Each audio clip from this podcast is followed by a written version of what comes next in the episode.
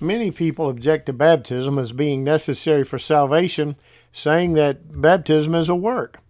Well, baptism is most certainly a work. It is a work of God, Colossians 2 and verse 12. You see, when a person is baptized, God saves him from his sins, Mark 16, 15 and 16. God washes his sins away, Acts 22, 16. God places that person into the body of Christ, 1 Corinthians 12 and 13. That body is the church of Christ, Ephesians 1, 23 and Romans 16, 16.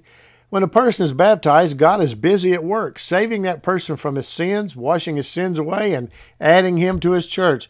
You see, baptism is the point at which we submit to God's will and let God do his work on us.